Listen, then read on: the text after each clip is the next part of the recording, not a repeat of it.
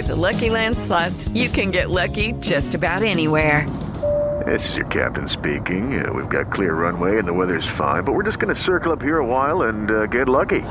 No, no, nothing like that. It's just these cash prizes add up quick. So I suggest you sit back, keep your tray table upright, and start getting lucky. Play for free at LuckyLandSlots.com. Are you feeling lucky? No purchase necessary. Void where prohibited by law. 18 plus terms and conditions apply. See website for details. Hello, it is Ryan, and we could all use an extra bright spot in our day, couldn't we? Just to make up for things like sitting in traffic, doing the dishes, counting your steps, you know, all the mundane stuff. That is why I'm such a big fan of Chumba Casino. Chumba Casino has all your favorite social casino style games that you can play for free anytime, anywhere with daily bonuses. That should brighten your day a little. Actually, a lot. So sign up now at chumbacasino.com. That's chumbacasino.com. No purchase necessary. VGW Group. Void were prohibited by law. See terms and conditions. 18 plus. Everywhere I go, I see his face. I just really miss him. Yeah, I miss him too. I don't think Tony would have done what he did if he didn't know that you were going to be here after he was gone.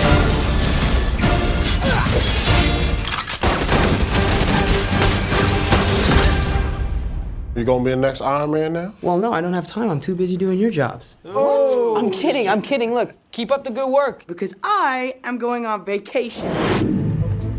It's been less than three months since Marvel unspooled Avengers Endgame, but this week, fans find out what occurred after that conclusion. Sony's Spider Man Far From Home picks up after the events in Endgame and finds Tom Holland's Peter Parker continuing to mourn the death of his mentor, Tony Stark, while heading off for a European vacation with his classmates. There, he faces a new threat. Directed by John Watts and produced by Kevin Feige and Amy Pascal, the filmmaking team included Steven Ticknor, supervising sound editor and sound designer, and Tony Lamberti, supervising sound editor and re recording mixer, both of whom join us today. I'm Carolyn Giardina. Welcome to the Hollywood Reporters Behind the Screen.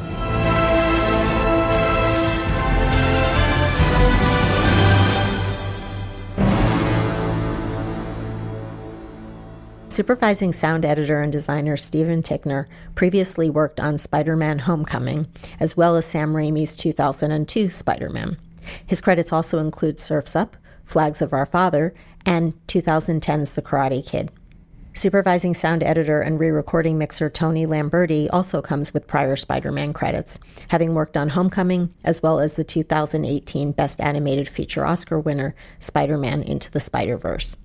Lamberti earned an Oscar nomination for Inglourious Basterds and won Emmys for and starring Pancho Villa as himself and John Adams. Recent credits include Hotel Transylvania 3 and Green Book. Welcome and thanks so much for joining us. Thank you. Thank you, you, both bring backgrounds in Spider Man movies, so I'd like to actually start talking about that. Tony, you worked on Spider Man Homecoming, and you actually came onto this project right after finishing Spider Man Into the Spider Verse. Did you draw any inspiration from the Spider Verse experience and bring it into this film? Absolutely. Um, having gone through the Spider Verse experience uh, and then having to go directly into Far From Home, I knew that there was going to be a lot of heavy sound design in this new movie because uh, Stephen and I had conversations about the fact that on Homecoming, that was kind of the precursor for this movie that's going to be coming out, and that the Marvel folks were going to amp up the amount of action, sound design opportunities in this one. So, having come from Homecoming, gone into Spider Verse, and then into Far From Home, pretty much all in a row, for the most part, I knew that uh, Spider Verse kind of got me into that mode where I could take all the things that had happened in that and bring them along with me to into uh, Far From Home.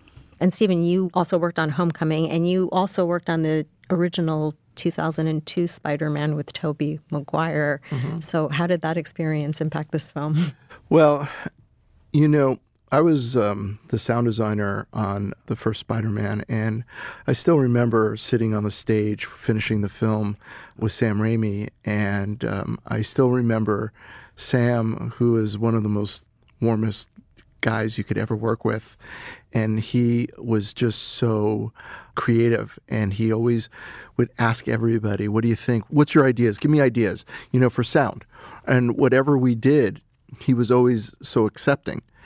And then I found that that really happened the same way with Homecoming and Far From Home because you found that same type of community, that same type of interest in sound.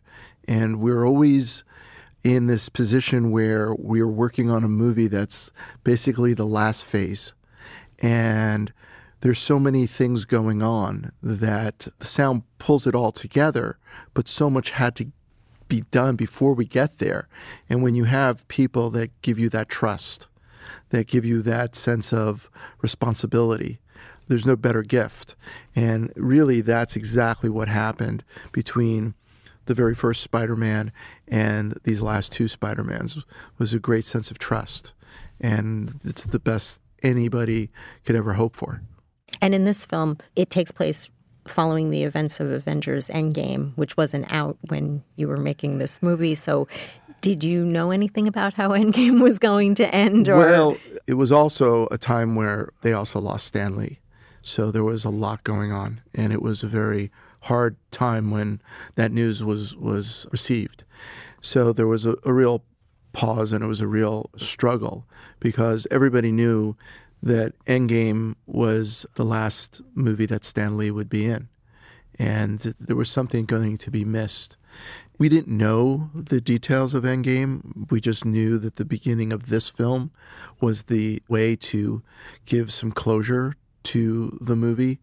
And, you know, it also had somewhat of a, a, a sweet way of saying thank you to everybody in the start of this film with the, the first song of the film, which may surprise people, but it, it really is a way of saying, you know, we were all blessed in the sense that you come to a movie theater, you forget whatever the world you're living in, and you get to experience something that entertains you. And that's where we're blessed. And that's where we, Tony and I, thrive on our lives, is because this gives us a lot of joy and a lot of, you know, uh, self fulfillment. Yeah. That's really uh, the thing about Endgame, which it was such a good movie. And then you're like, how do you go from there? What do you do? And I think that that's where Spider Man came in strong because it's such a character that everybody loves.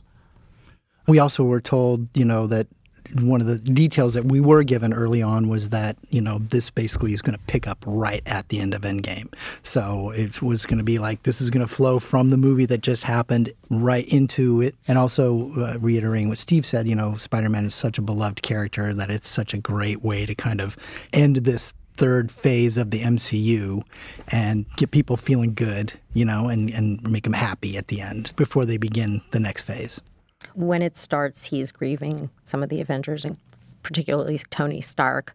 So you actually knew before the Avengers Endgame came out that yes, some of the conclusions. It was one of those we got to screen. So you very, had to keep really quiet.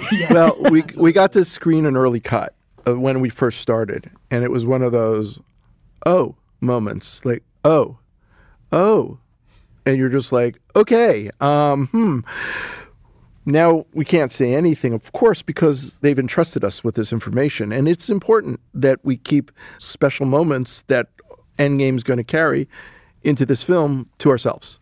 So yeah, it was hard. It was very hard. It was very hard. well, let's start talking about your work on this movie. I'd like to start by explaining your roles. So, Stephen, you were supervising sound editor and sound designer, and Tony, you were supervising sound editor and re-recording mixer. For the uninitiated, would you explain those roles? For me, you know, this is the second time working with Steve on a big movie in the role of doing sound design from the very beginning. So we started at the very, very beginning of the movie. And basically, you know, sound designing is sound creation. So it's making sound effects that have never been heard before or sound effects custom made to picture. And we knew that there was going to be a lot of visual effects in this movie, of which there are many, many shots where it's nothing but visual effects. So um, the sound design process is creating those things from scratch and custom making sound effects to go with the picture. The re recording side of that is then taking all those elements and blending those together in a mixing stage, essentially recreating the theater experience, and then taking that along with the dialogue, music, and everything, and creating the track that ultimately the audience hears in the movie theater. And to follow up with what Tony said, for me, the supervising part of the film, it's creating a team and being able to be a liaison between the picture editors, the director, and producers to make sure that their message gets put into sound. And you don't know what the message is necessarily. No one writes it out for you. You have to interpret the ideas because they're all evolving. You don't see all the visual effects when you start a movie. You, there's a lot of gaps that you have to fill. So everything is, is evolves. And so when you're supervising sound on a film like this, you have to look at it like layers, and you have to say to your crew that let's just take this one step at a time. Let's make passes. Let's create sounds. Let's start introducing some of these sounds to the picture editors, to the directors, to producers, and get their feedback to see if this is what makes them feel emotion. Because really, that's what the sound is supposed to do: is to create emotions. And I sit with my crew and go over the material and give them the ideas and suggestions that are coming through, so that we can keep evolving the sound in the direction that the picture's taking because even the visual effects are changing and even that changes everything so in, in one point through the movie there were these drones that you see in the film and they shoot guns well at some point they said you know it can't just be shooting guns let's let them shoot flamethrowers and let's have sonic cannons as well and i went oh great. and said, hey, Tony, And here, you, here you go. Yeah. Let's create that. And you say to yourself that, and in hindsight, it's so cool because you're like, what a great idea. But when you're in it and you're like, okay, I've really got to come up with something special now. And if you're not challenged in this business, then you shouldn't be in this business because that's what we want to be is challenged. And that's what makes us love what we do. And nothing challenged me more on any film in my career than this film. And I'm blessed that I was given the opportunity to have that challenge because with a great group of people like Tony and Kevin O'Connell and Vanessa Lapato, who is our ADR supervisor and dialogue supervisor, you could not have accomplished this. This was a team effort. And then there's editors and other designers and assistants, and, and it just takes a crew to steer the ship in the right direction. And so that's what supervising is, is basically captain the ship and try to get it steered the sound in the right direction so that when you're being entertained, you're not thinking about the sound. You just think it's real because it's all happening so quickly. You're just absorbed in the movie. yeah, you get into the moment. Yeah, the, the greatest gift I can say is is that when you're not thinking about sound and you're just enjoying the film, that's that's the best that I can ever hope for.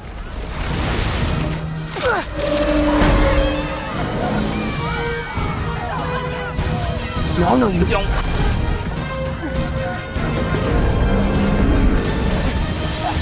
You okay?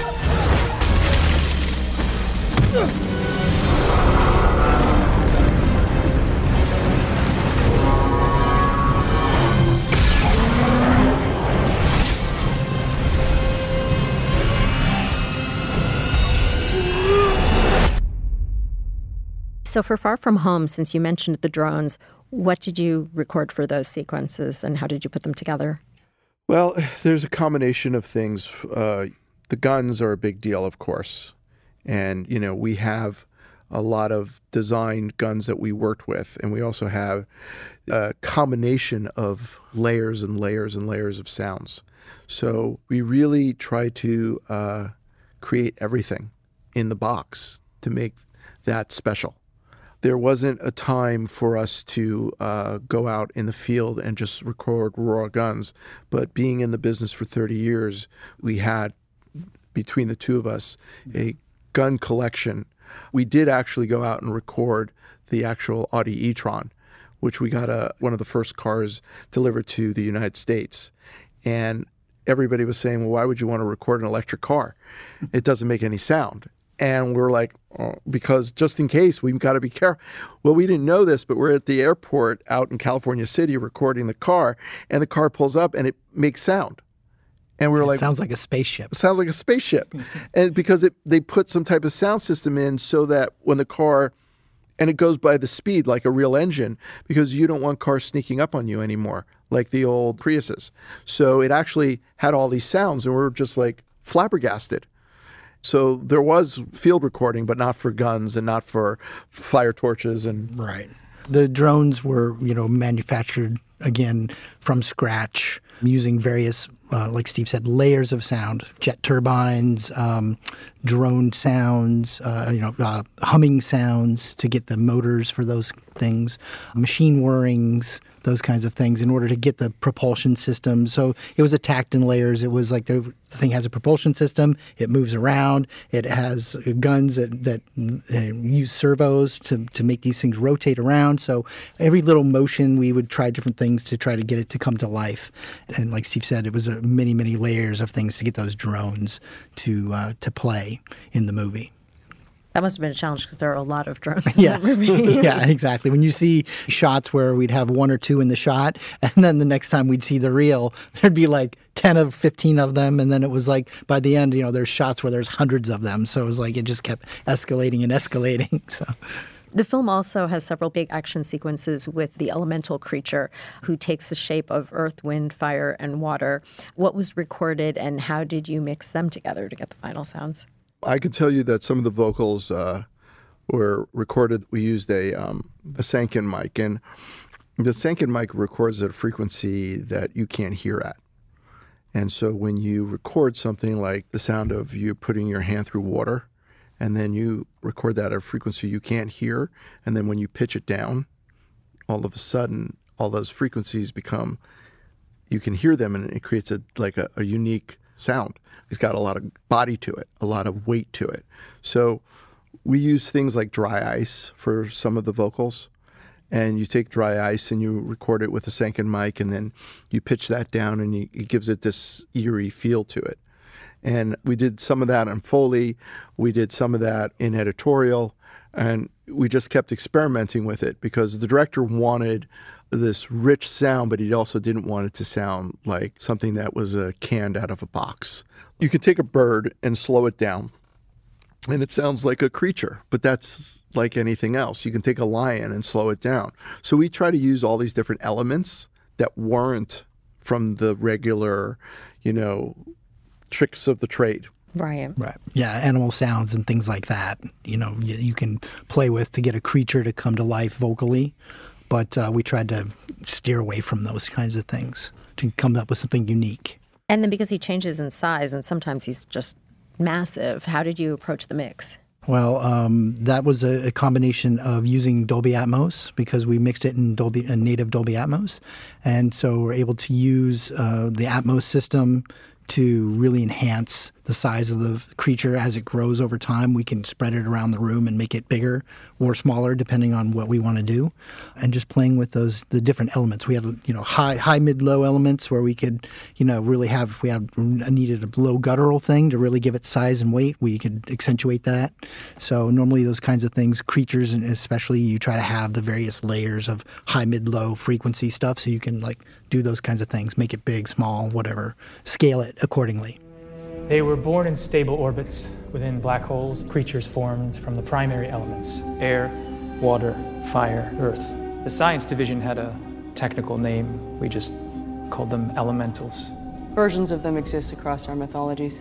Turns out the myths are real. Like Thor. Thor was a myth, and now I study him in my physics class. These myths are threats. They first materialized on my Earth many years ago. I was part of the last battalion left trying to stop them. All we did was delay the inevitable. The elementals are here now, attacking the same coordinates. Our satellites confirm it. We have one mission kill it. There's also several scenes where Spider Man moves, and I'm saying this loosely, between multiple dimensions, if you will. Sonically, how did you uh, bounce back and forth between those? Well, there you have the sense of not just hitting the audience with just tons of audio, but also finding times to like make breaks in the audio. So there's a couple scenes, there's two special scenes where, th- actually three, but two that you notice where we just took all the audio out on purpose so that one, the audience has a, second to rest. Two, the incoming audio just hits you with such a sonic like like overload that you're just taken aback. Kind of like somebody sitting in a 700 uh, horsepower car and flooring it, and and that's what we tried to do. We tried to floor it, and especially in what's called the illusion battle, and then also uh, the very end battle of the movie. So, in those two things, we try to create these layers that would drag you in to the point where this could get exhausting because it's just sonic overload. But yet, what it did is, oh, there's a story being told. So we try to tell a story with sound, then let the dialogue tell some of the story. Then, of course, obviously, our actors doing you know this amazing job in this universe, and then let sound do its job. And we try to balance all of that out while Tony and Kevin were mixing it. Yeah, it was uh, definitely a push pull kind of thing where it was like, what's happening in any given shot? Is it are we focusing on what the dialogue's doing? What's carrying the load? Is it the dialogue that's doing that? Is it the music that's doing that? Is it sound effects that are doing that? Maybe it's the silence that's doing that. And just weaving that all together so that it creates over time you watch the scene and you're like, wow, how did that happen? And you're feeling like you're on this ride and that's what's taking you into the multiple dimensions. And that was mixed here at Sony Pictures. That's on... correct on the on the Cary Grant Theater in the brand new Atmos setup. The very first show that was mixed in that theater with the Atmos setup, oh, brand, oh, okay. brand new. Let's talk about the gadgets. Which was the most fun to create? wow. Um, I'm trying to think because what you're reminding me of is um, I have to mention this. Early on, before I even started the show, I got a phone call from Dan Lebental, who is one of the one picture of the editors. editors right. And he just said, and he was the picture editor on the last Spider Man as well. I just want to give you a heads up. This movie is as busy or busier than any Avenger film that's ever been made. And I was like, okay. I'm not sure what that means, but okay. And he's one of the most loveliest guys you could ever work with. He's just, he's just, he's an amazing person. And um, so when we're thinking about the gadgets, I always go back to um, originally in Homecoming was Droney. And Droney was this, this spider uh, drone that came out of Spider Man's suit. And that was one of my most favorite gadgets to create. And then, so now when you think about this film, in terms of gadgets, really the the, the biggest thing was um, that had to be created was that the gadgets for all the drones, right? Because there's such a big player in what's going on. It was like Steve alluded to earlier, was that you know we started off, we did a whole pass of the movie where these drones were blasting guns. And filmmakers watched it. They did a friends and family screening and they realized that it was just too much. It was too assaultive. So then it, the idea came of like, let's, let's do uh, sonic cannons, let's do flamethrowers, let's do all kinds of other things that these things that can actually take the sound pressure off of our ears so that over time the audience doesn't get fatigued. In terms of gadgetry, that's kind of what's the biggest hurdle to get across. Like, what does a sonic cannon sound like? We went and referenced uh, other movies where they had similar kind of things, and it was like kind of like, you know. So um, we did some various things in terms of trying to get those things to play, and would send them to the picture department, get feedback from them, adjust them, do whatever, and and they settled on some of that. And the other thing is uh, Mysterio. He he shoots lasers, and those had to have their own unique sound. And the thing is, is that that was the other thing that was really important. We couldn't have it sound the same over and over again, but we had to make it sound like there was something familiar about it, so that each one had emotion. Now you're not going to think about it while you're watching the movie, but also it doesn't sound like a repetitive sound over and over again. And so the blasts had to be invented and created. And again, we referenced a lot of the Marvel films just to give ourselves a sense that we were taking this in a whole new direction so that we could create, you know, Mysterio sounds. Even the helmet going on and off. What's the sound? How do we make that work? There were a lot of times before we even knew there was a helmet in the movie because the visual effects weren't there and then the next thing you know, there's a helmet popping on and off. Okay, what does that sound like? Even the simplest thing that you would take for granted, Happy's jet. Well, that was a different jet. That jet had to have its own unique sounds too. So we had to go through everything and create a family of sounds for this film. The thing about the Marvel universe is they have this uh, kind of established uh, palette of sound that they like and are accustomed to, that they get the similar feeling in a lot of the Marvel movies. The tech, the gadgetry tech sounds has a sound to it. So we had to be faithful to that, but also try to make it different. So that is also very challenging because it's like, okay, great, it's a Stark jet, but what can we do to make it a little bit different from every other time it's ever shown up in a Marvel movie? So it's quite a bit of fun actually because you go, okay, here's how it was, but what can we do to make it different? And, in, in addition, you know, the Spidey suit, Iron Spidey suit, is in the beginning of the movie, and that had been established in previous movies, and so we had to pay homage to that, but also make it special for this movie. There's also technology Edith that has a voice. So how did you come upon her voice? Well, Edith is actually our first assistant picture editor. Uh, her name is Dawn King, and Dawn in the first Homecoming was we used her for um, Suit Lady's voice temporarily until they casted her. And in this film, everybody was just like, "What are we doing?" And it wasn't our call. She sounds great. She should be Edith. And so Dawn became Edith. And it's cool because it's like you actually know this person as a friend and somebody that you care about. And you're like, what a great little thing for the rest of your life. You're the voice of Edith. And so then we treated her voice, Kevin did, in a way that made sense. So when you're inside of uh, Peter Parker's head, it's Atmos speakers everywhere. The voice of Edith is in every speaker. And then when you're actually seeing Peter, the voice just goes to the center speaker like it's just him and her having a conversation. And it was just with some basic processing just to give it a little electronic voice, not heavily detailed, because when you're mixing, you really want to be careful that you're understanding everything that's being said. So you don't want to overdo it either. So you got to be careful. Even though we have all the toys in the world to create things, uh, when it comes to telling a story, that's the one thing you don't want to mess with too much. Yeah. Stark left these for you. Hello, Peter. Would you like to see what I can do? Whoa. Initiating strike. Initiating what now? The same thing with Mysterio and how he's treated when he's in and out of the helmet. It was all, Kevin tried all kinds of different treatments, but ultimately, at the end of the day, it was very subtle in terms of when he's not in the helmet and when he's in the helmet because they just it pulls you out of it. If it's too treated, it's like you know you can't really follow the story and intelligibility drops off. So that was those kinds of things. we paid we paid attention to those kinds of things so that people just stayed in the story. Right. Well, I'd like to learn how each of you got into the business. So let's start with Tony. Where are you from and how did you get started? Um, well, I was, uh, okay, how far back do I go? Um, you know, I grew up playing music and was very interested in recording studio technology as a young child. And as I got older, I would play with tape recorders and, and all kinds of various things, along with musical instruments. And then ended up going to uh, music school on the East Coast, Which uh, uh, Berklee College of Music.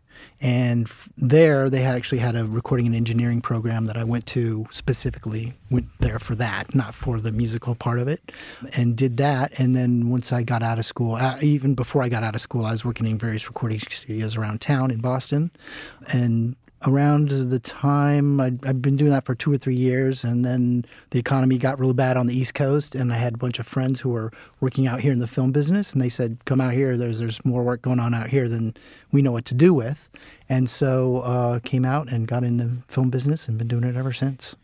Well, I started a totally different way.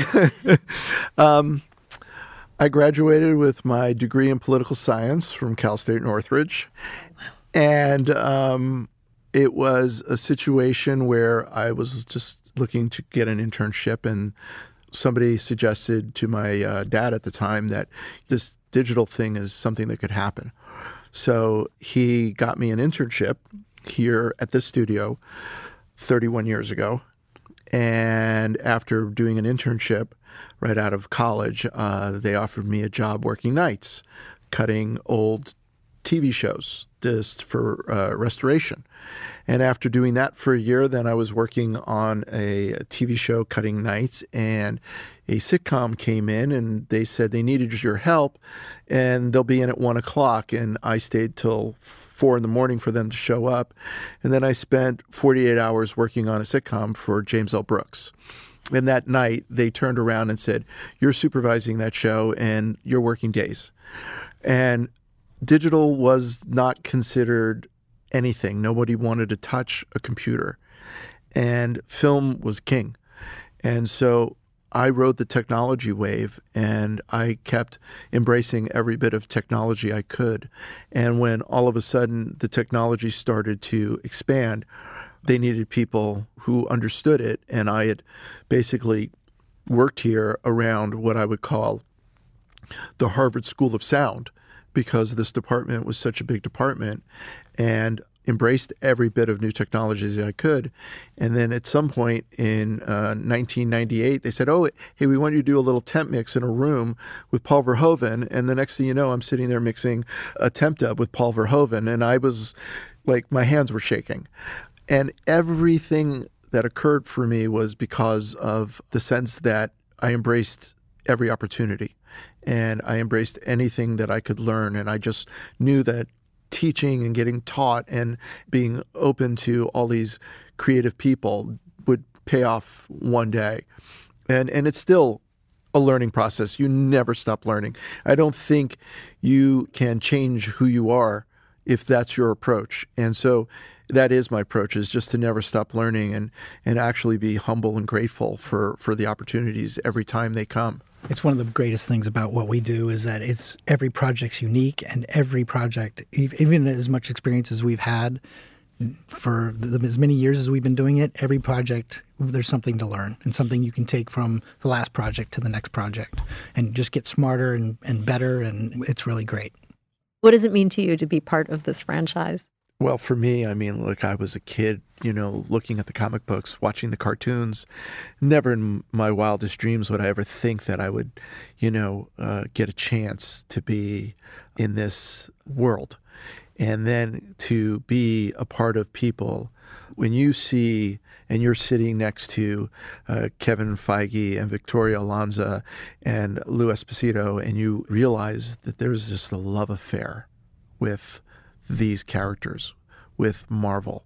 And you see that there's this sense of like the most wonderful thing that was ever created were these characters. And you're part of that and you were a kid and you're like, I can't believe I'm even sitting here being part of this. It's just unthinkable. For me, it just the Spider-Man character is so iconic and one of the reasons Marvel wanted to get involved, uh, even though Sony owned the character, is because Spider Man is Kevin Feige's most loved character. So he wanted to be involved in that any way, shape, or form and got together with Amy Pascal, who had made the deal to get Spider Man, the character, for Sony Studios. And you can just see the passion that they have for it, and it's uh, it's really amazing to and and you universally you ask people what you know what's your favorite character? And hands down people go spider-man spider-man's it you know? So um, so we're really really fortunate to to be able to work on these movies. Tell us about working with kevin feige and the other producers. Well it varies but on this one was a little bit unique compared to homecoming only in that they were coming off of the run of captain marvel endgame and and then Spider Man. And so, and they're super hands on. So, because they were so involved in trying to finish Endgame, we didn't get them until the very, very end of this one. But uh, on Homecoming, they came multiple playbacks, full playbacks, note, sit there through the notes. They're very, very hands on people. Yeah. And, you know, I think from uh, the lesson I learned is uh, the bigger the films, the more people involved, the harder the work. And when you see other people work as hard as they do, you want to work hard. And that's what you're signing up for is put everything into this. There is no shortcut to make films like this. It takes a lot of hard work. And, you know, Jon Watts was very involved with me. I was embedded with the picture uh, editorial for almost five months. So I would see them and we would talk and we would share, you know, what was going on in the film and and evolve. And you know, the nice thing about it was there were times when you're just crossing the hallway and a conversation would come up and it didn't have to be formal. So it was kind of uh, very free flowing of, uh, of ideas. And then, you know, Victoria Alonso would come in to visit and talk. It was more of a free flow. It was more of a, this is family. And this movie is everything because every film I've ever seen There's just a sense of when people are devoting their lives to it. And we devoted our lives to this film. Part of our life is in this movie. I mean, I know Tony is probably the same way. If you ask me about my life, I can tell you what film I was working on. Yeah. And, and and I can tell you that my life for the last almost eight months, what I was doing and what was going on in my life because of Spider Man. And you're just, you know, at the very end of the day, you're just thrilled because you you've got this part in your heart and you know this film is really good. Thank you for joining us and congratulations on the film. Thank you. Thank you.